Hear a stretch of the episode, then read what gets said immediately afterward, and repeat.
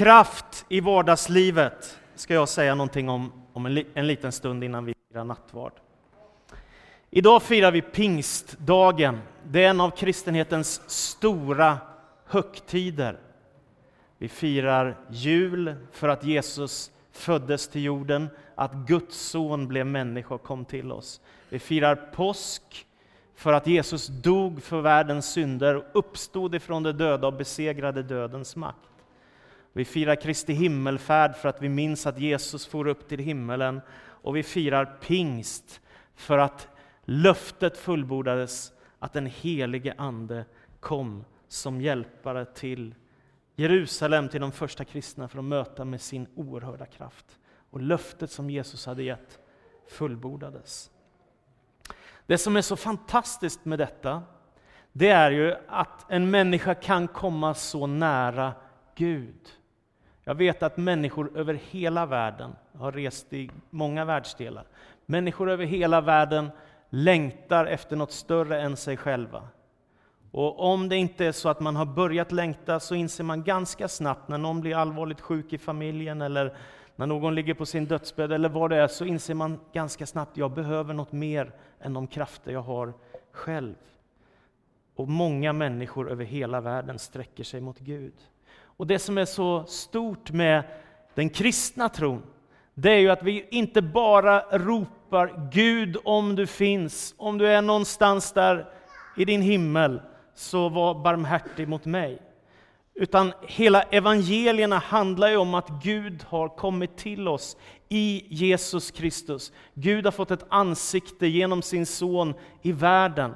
Och när Jesus far till himmelen, tillbaka till Fadern, så ger han löftet om att sända den helige Ande som hjälpare, vilket gör att man kan ha personlig kontakt med Gud. Och man kan ha personliga erfarenheter av Gud. Och så var det för mig som tonåring, när jag var en sökare och inte riktigt visste vad jag skulle göra med mitt liv. Om jag skulle spela musik som jag hade tänkt, eller om jag skulle ta över pappas företag, eller om jag skulle göra något annat. Och så helt plötsligt så kommer Gud in i, mitt, i min väg. Och jag möter människor som har mött Gud och som säger att de älskar Jesus och som tror att det finns frälsning och evigt liv och förlåtelse och gemenskap med Gud och hopp och någonting mycket större. Och för mig var det en total glädjechock att bara möta det och börja söka efter det. Och sen insåg jag ju efter ett tag att det som jag läser om här, att man kan få erfarenhet, personlig erfarenhet av Gud, det hände mig. Så jag, många gånger har jag gråtit av tacksamhet att vara i Guds närvaro. Många gånger har jag blivit så berörd känslomässigt, själsligt och andligt det finns någon slags kontakt att få med Gud som har med den helige Ande att göra. Utan den helige Ande så är Gud någonting långt borta. Utan den helige Ande så är Jesus en ganska svårförståelig person. Utan den helige Ande så är den här boken, vad är liksom, hur ska jag förstå allt detta? Men med den helige Andes närvaro och kraft i vår vardagsliv så kan allt det här få liv och bli verkligt och vi förstår att det är sant. Att få möta Gud. Det finns ett löfte i Apostlagärningarna 2 som handlar om det och den brukar vi läsa på pingstdagen. Men idag ska jag läsa en annan text ifrån Andra Timoteus brev kapitel 1 och från vers 1 till vers 14 som handlar om kraft rakt in i vardagen. Och det handlar om aposteln Paulus som sitter fången för att han har predikat evangeliet om Jesus. Så kejsar Nero har satt honom i fängelse i Rom för att han har förkunnat budskapet om Jesus. Och fastkedjad i en fängelsehåla så skriver aposteln Paulus till sin andlige son Timoteus så här. Andra Timoteus 1 och 1. Från Paulus, genom Guds vilja, Kristi Jesu apostel, enligt löftet om liv i Kristus Jesus till hans kära barn Timoteus.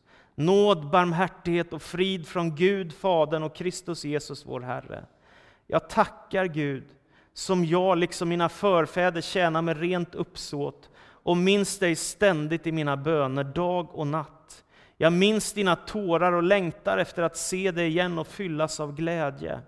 Jag har blivit påmind om den uppriktiga tro som finns hos dig och som fanns redan hos din mormor Louise och din mor Unike. Jag är viss om att den finns också hos dig. Därför påminner jag dig om att du ska blåsa liv i den nådegåva från Gud som finns hos dig sedan jag la mina händer på dig. Ty Gud har inte gett oss modlöshetens ande, utan kraftens, kärlekens och självbesinningens. Skäms alltså inte för vittnesbördet om vår Herre, och inte heller för mig som är fånge för hans skull, utan lid för evangeliet du också, med kraften ifrån Gud. Han har räddat oss och kallat oss med en helig kallelse, inte på grund av våra gärningar, utan genom sitt beslut och sin nåd som han skänkte oss i Kristus Jesus redan före tidens början, men som har blivit uppenbar nu när vår frälsare Kristus har trätt fram. Han har utplånat döden och dragit liv och oförgänglighet fram i ljuset genom evangeliet, för vilket jag har satsat våra förkunnare, apostel och lärare.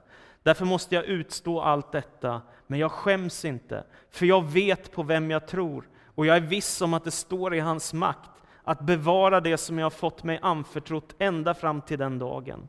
Ta det du har hört av mig till mönster för en sund förkunnelse, i tro och kärlek genom Kristus Jesus. Bevara genom den heliga Ande det som bor i oss, det, go som bor i oss, det goda som har anförtrotts dig.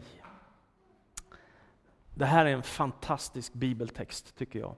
Den berör mig väldigt djupt. Det är som att den har förmåga att krypa in under skinnet. Jag tycker det är så oerhört starkt att en människa som sitter i en fängelsehåla kan skriva sådana här saker. Jag tänker, om man satt i fängelse i Rom för 2000 år sedan, då skulle man nog kunna tänka, livet är bara elände. Allt är värdelöst, allt jag har satsat, allt jag har gjort, det är förgäves. Nu kommer jag bli dödad av Nero, det blir inget av mitt liv. Så kan jag tänka att jag skulle tänka. Hur kan det då komma sig att Paulus inte är helt knäckt? Varför skriver han inte bara till sin andliga son Timoteus, eländes elände, tomhet och förbannelse är livets prövningar. Varför skriver han inte, jag ger upp, det är hopplöst med all ondska som finns i världen. Jag tror att hemligheten eh, ligger i vers 12, som han skriver. Därför måste jag utstå allt detta, men jag skäms inte, för jag vet på vem jag tror. Jag tänker det är hela nyckeln till hela det här sammanhanget. Jag vet på vem jag tror. Det kanske är så att jag blir kastad i fängelse. Det kanske är så att någon fastkedjar mig. Det kanske är så, tänker jag om Paulus, att jag blir avrättad för evangeliets skull. Och ändå har jag blivit insatt i ett sammanhang som är så oändligt mycket större än mina små förutsättningar. Jag har blivit insatt i hans eviga rike. Och jag har fått hans ofattbara kärleksbudskap som säger att det finns frälsning och hopp för varenda människa i hela världen.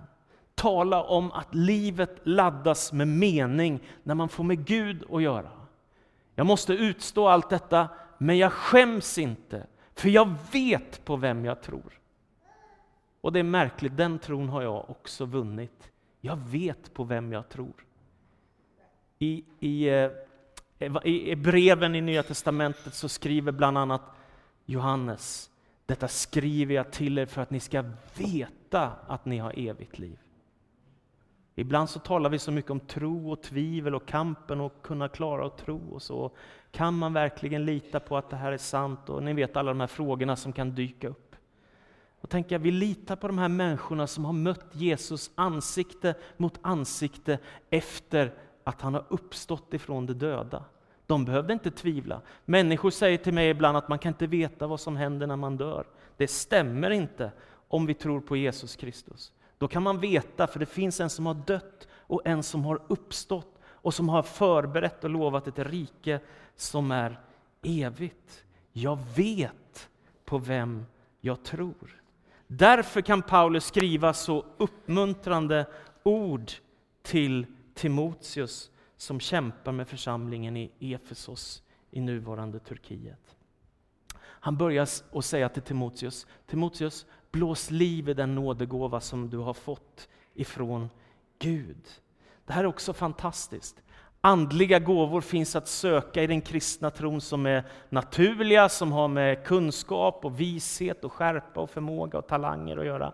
Men det finns också andliga gåvor att söka, som har med det profetiska att göra, att få höra Gud tala till mitt hjärta och få förmedla en hälsning eller att få någon annan andlig gåva som tungotal eller att be för sjuka eller fantastiska saker som Nya Testamentet beskriver som jag tänker för mig blir som Guds bevis, personliga erfarenheter av Gud. Blås liv i den nådegåva som finns hos dig. Man kan söka olika andliga gåvor och i första Korinthierbrevet 12 så berättas det just om detta. Gåvan att meddela kunskap, gåvan att förmedla vishet, trons gåva eller gåvan att bota sjuka, eller kraft att göra under, att tala profetiskt, skilja mellan andra, tala olika slags tungomål. Det finns någon slags övernaturlig kraft för människor att söka i den kristna tron. Gåvor som Gud vill ge. Kanske det mest märkliga jag varit med om profetiskt, det var när jag jobbade i Jönköping för ett antal år sedan i en kyrka där. Och så hade vi en förkunnare på besök som predikade den här söndagen. Jag har berättat det någon gång förut. Men i varje fall så stod två av mina vänner där, ett ungt par som inte hade kunnat få barn och de längtade efter att få barn. Och så helt plötsligt kommer den här predikanten som aldrig någonsin har besökt oss förut och inte efter heller och som inte känner dem och inte vet vilka de är. Och så, men han har en profetisk gåva i sitt liv, att, att få höra ord ifrån Herren på något sätt i sitt inre och förmedla vidare det. Och så säger han till mina vänner, och jag är i närheten av honom så jag hör. Jag får en hälsning jag aldrig varit med om förut, säger han. Jag upplever, jag bara får, ni får pröva detta om det kan vara rätt. Jag, jag bara upplever att ni kommer ha ett barn om ett år, säger han till den här mannen och kvinnan som står och håller om varandra utan att veta vem det är. Det är nästan som man känner att han är galen. Men jag känner ju deras dotter nu. Är ni med? Alltså, så det hände precis det som han hade sagt. Hände efter ett profetiskt ord i en gudstjänst i Jönköping för ett antal år sedan. Märkligt hur Gud kan använda människor på ett fascinerande sätt i sådana där oerhörda tillfällen som kan inträffa ibland. Och de mest lyckliga stunder, det är när människor som är sjuka blir friska, eller hur? Visst är det fantastiska ögonblick? Och om det är en läkare som har hjälpt en människa, en operation, medicin, eller om det är våra förböner som har hjälpt människor, så tänker jag det är stor lycka när människor får hälsa och får må bra och få tillfriskna. Det är någonting som vi ber och ropar för. Någonting som vi ska göra gång på gång på gång. Blås liv i den nådegåva som du har fått ifrån Gud. Sen säger Paulus till Timoteus, Timoteus, Gud har inte gett oss modlöshetens ande, utan kraftens, kärlekens och självbesinningens. Har du tänkt på hur oerhört lätt det är att bli modlös? Hur lätt det är att börja leva i fruktan? Hur lätt det är att drabbas av ångest, hur lätt det är att oroa sig, hur lätt det är att tänka att det går aldrig. De där tankarna är oerhört lätt att öppna sig för och att mala så att de trycker ner en i skoskaften. Det finns inget hopp, allt är kört, det är omöjligt, det går aldrig för mig. Liksom det, det är väldigt lätt att tänka sådana tankar. Då säger Paulus till sin andlige son Timoteus, Gud har inte gett oss modlöshetens ande, utan kraftens, kärlekens och självbesinningens ande. Det är någonting helt annat. Det vill säga, jag lilla människa har med Gud att göra, han som är hela universums skapare och ursprung, han som uppehåller hela världen och som har ett mål med att föra mänskligheten till sitt rike. Det är hans stora, stora mål. Han har inte gett oss modlöshetens ande, han har gett oss kraftens, kärlekens och självbesinningens ande. Jag märkte gång på gång när man känner att livet är tröstlöst, svårt, motigt, hopplöst, att när, man, när de här orden ifrån evangeliet får landa i mitt hjärta, så kan man andas ut lite grann och tänka, jag är inte ensam. Mitt liv är inte kört, det finns hopp, det finns möjligheter. Gud har inte övergett dig och mig. Det finns en framtid, det finns kraft att få. Gud har inte gett oss modlöshetens ande, utan han säger att ni kan bli döpta i helig ande, Jesus.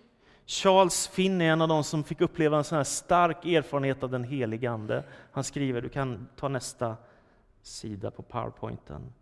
Utan att jag förväntar mig det föll den helige Ande över mig på ett sätt som tycktes gå rakt igenom både min kropp och själ. Jag kände som elektrisk ström gick igenom mig om och om igen. Ja, det kom som vågor av flödande kärlek. Detta är det, att på djupet ha med Gud att göra. Inte någon ytlig tro eller ritualer vi uppehåller, utan att ha djup kontakt med Gud genom den helige Ande. Och nästa, kraft i vardagslivet. Lid för evangeliet också med kraften från Gud. Jag tycker det är så befriande. Ibland tänker jag att när kristen tro ska framställas så skickar människor upp liksom bara allt det hoppfulla och goda. Att det finns frälsning, evigt liv, syndernas förlåtelse, välsignelse, kraft från den heliga Ande, en himmel som väntar och hjälp i vardagslivet och bönesvar och allt sånt där. Det finns där, allt det är sant, det finns. Men det finns en annan sida också och det är prövningar och motgångar och lidande och sjukdomar och svårigheter som alla människor på ett eller annat sätt kämpar med. Och tycker jag är så skönt att Paulus skickar inte, när han säger att du kan få hjälp av Gud och den helige Ande kan uppfylla dig, så säger han inte liksom att jag skickar iväg det där upp i, himl i det himmelska och så kan du snurra runt lite där. Utan han säger, precis som jag Timoteus, så lid för evangeliets skull. Gör det. Människor drabbas av lidande på olika sätt i vår värld. Och jag har ännu inte mött någon som inte går igenom prövningar, motgångar, svårigheter. Paulus seglar inte upp i någon andlig rymd och låtsas som att det inte finns svårigheter. Det finns prövningar, det finns svårigheter och motgångar. Säg lid för evangeliet du också. Okej, okay. ska jag inte bara bli välsignad, ska jag också behöva lida? Ja, men med kraften ifrån Gud. Är ni med? Alltså hur ska man stå ut när livet är besvärligt och när man går igenom prövningar, när man är sjuk eller någon är elak eller någon försöker vara dum bara för att man tror på Gud eller vad det nu kan vara. Hur ska man orka med prövningarna och svårigheterna och lidandet som möter en som människa? Jo, med kraften ifrån Gud. Det vill säga, du är inte ensam, du behöver inte vandra genom den här världen i hopplöshet med bara din egen kraft eller vad människor kan göra, utan du har Gud att sätta in i ditt liv också. Så hur ska man orka med kraften ifrån Gud? För ett år sedan drygt så var vi i eh, Filippi i Grekland, 16 personer ifrån vår församling. Och vi åkte dit dels för att besöka vår vänförsamling i Thessaloniki, men vi åkte också dit för att hjälpa flyktingar och vi har förmedlat ganska mycket pengar och resurser dit för att det var tusentals flyktingar som var med Makedoniens gräns. Och vi kom dit och besökte dem. Hur som så kom vi till Filippi och där stod vi vid en liten fängelsehåla där Paulus har suttit fången. Tänker jag, det där kan inte vara roligt. Är ni med? Alltså det här har hänt på riktigt. Här har han suttit fängslad för budskapet om Jesus Kristus. Och ändå är det han som kan skriva sådana fantastiska texter av uppmuntran till människor som går igenom prövningar och lidande. Evangeliet är ett glädjebudskap. Jesus kommer inte för att trycka ner dig, han kommer för att frälsa dig och utrusta dig med gåvor. Och sen säger Paulus nästa. Han har räddat oss och kallat oss med en helig kallelse. Jag tycker det här också är en så fantastisk tanke, inte bara att Gud ger en människa nytt liv i frälsningen så att du får kontakt med Gud och kan leva i gemenskap med Gud. Utan dessutom så är Gud på jakt efter varje människa och han knackar på varje människas hjärtan med en helig kallelse. Och det är de finaste stunderna i mitt liv som jag varit med om, tror jag. när jag har hört människor berätta hur djupt berörda av Gud, av Guds närvaro, av att Gud vill någonting med mitt liv som han har blivit och tårarna rinner. Och, och det är något som är så starkt och så stort. Det hör till mitt livs dyrbaraste, vackraste och finaste upplevelse. Att få lyssna på människor som säger jag tror att Gud vill något med mig, lilla jag. Det är fantastiskt.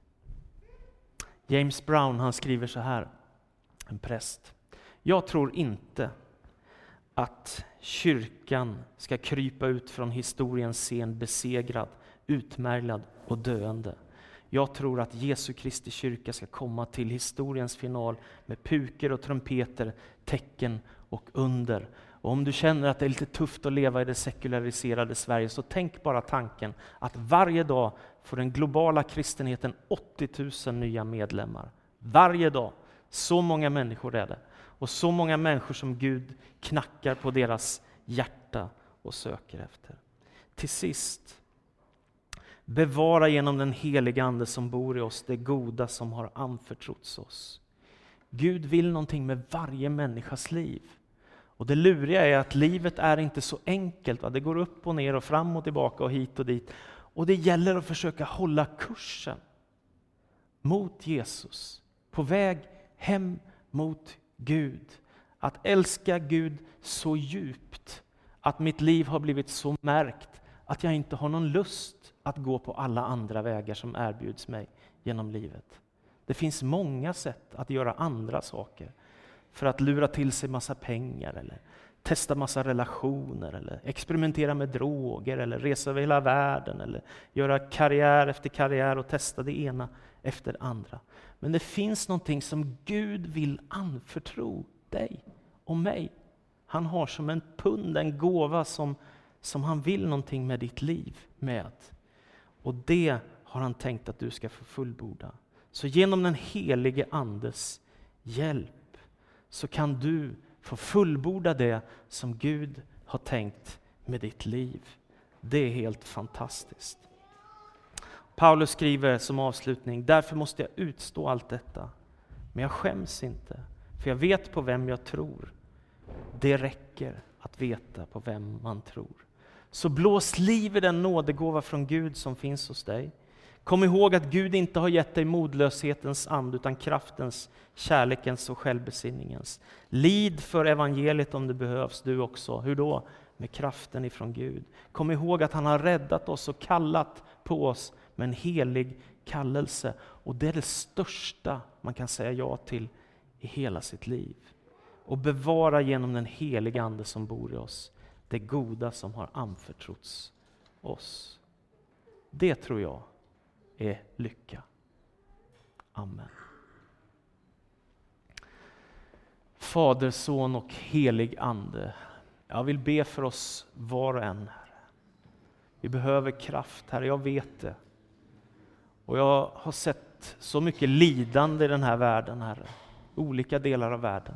Jag vet att det finns så mycket sargade människor, det finns så mycket trasiga människor. Det finns så mycket trasiga relationer, det finns så mycket fattigdom. Det finns så mycket elände och prövningar och svårigheter. Och just därför, Gud i himmelen, så behöver vi dig av hela vårt hjärta, av hela vår själ. Och vi vill älska dig med hela vår kraft, Herre. Så jag ber denna pingstens dag, att vi skulle få öppna våra hjärtan mot din Ande och få göra erfarenheter av dig, levande Gud. Det ber jag om i ditt namn, Herre. Välsigna oss var och en, Herre, och låt oss få uppleva kraft i vårt vardagsliv. Amen.